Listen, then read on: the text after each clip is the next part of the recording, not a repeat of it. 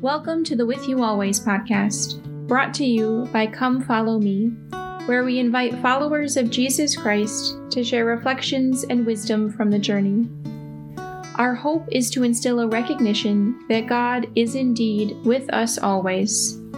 Today, Shannon McQuaid, a ministry professional, shares what God has been doing in her life.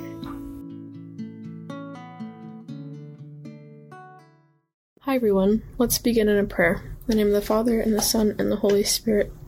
Amen. Come, Holy Spirit, teach us how to pray. Lord, we thank you for the gift of this day, and we thank you for the changing of the season and the beautiful weather that we've had. Be with us as we step into summer and guide us throughout this season of life. Mother Mary, come and wrap us in your mantle and lead us ever closer to your Son. Amen. In the name of the Father, and the Son, and the Holy Spirit. Amen. This morning during staff morning prayer, we um, prayed a canticle from the book of Isaiah. And this specific verse or stanza, I guess, stuck out to me, and it says, For thus says the Lord, the creator of the heavens, who is God, the designer and maker of the earth, who established it not creating it to be waste, but designing it to be lived in. The very last part of that, not creating it to be a waste, but designing it to be lived in.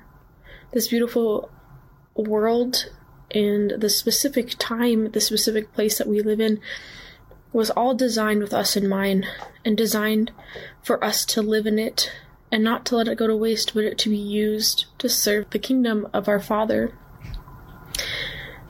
Now, I know I talked a little bit last time about using our specific gifts and talents, so I won't tr- go too much into that. But if we take a step back to discover our gifts and our talents, then how can we use the things around us and the world around us that the Lord has created specifically for us to live in to further His kingdom? What can we do with these gifts not only our specific talents and gifts, but the gift of the world and the tools provided in that to be a tool for Him to guide other people towards Him and towards a relationship with Him. I think about the our environment often and the people we're surrounded by, um, the beauty of the nature we're surrounded by, and how each and every one of those things has made an impact on my journey towards a deeper relationship with the Lord.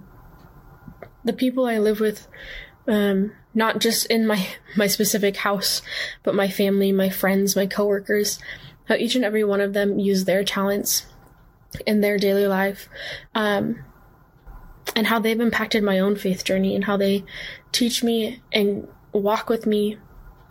They call me out, which isn't always easy to hear, um, but they help me be a better person and a better daughter of God.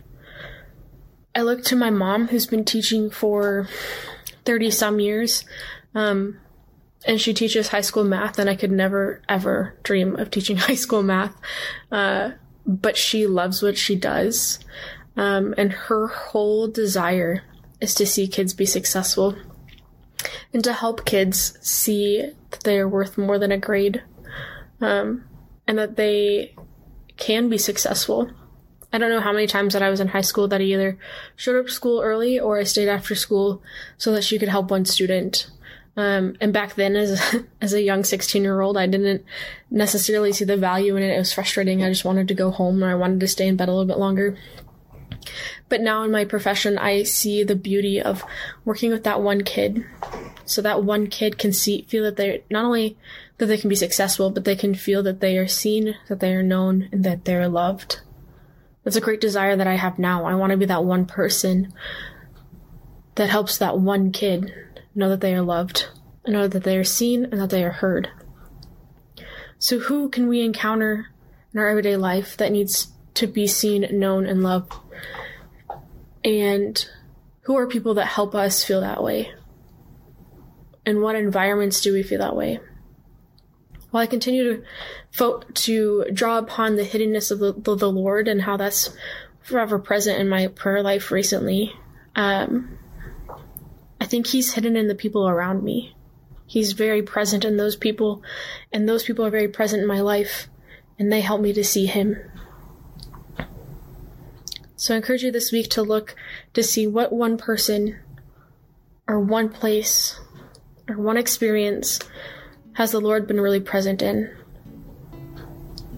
Let us pray. In the name of the Father, and the Son, and the Holy Spirit. Amen.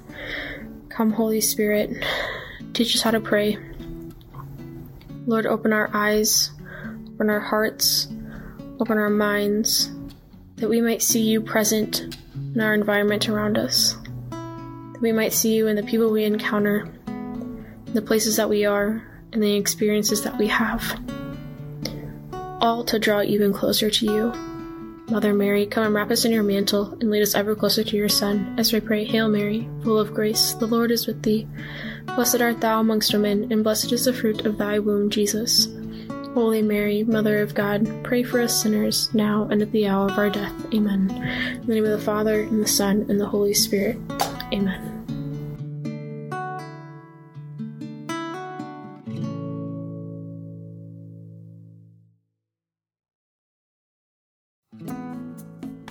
Hi, everyone. My name is Eric Gallagher, the founder of Suscipe, the online community and formation platform for disciples. I wanted to take a moment to thank you for listening and also to encourage you to check out our online community at suscipe.co. That's S U S C I P E dot C O. At suscipe.co, we're constantly offering free book studies, self guided mini retreats, opportunities for family fun, prayer, and more. If you're interested in engaging with a community of individuals who are desiring to grow deeper in their spiritual lives, check out suscipe.co and get involved today.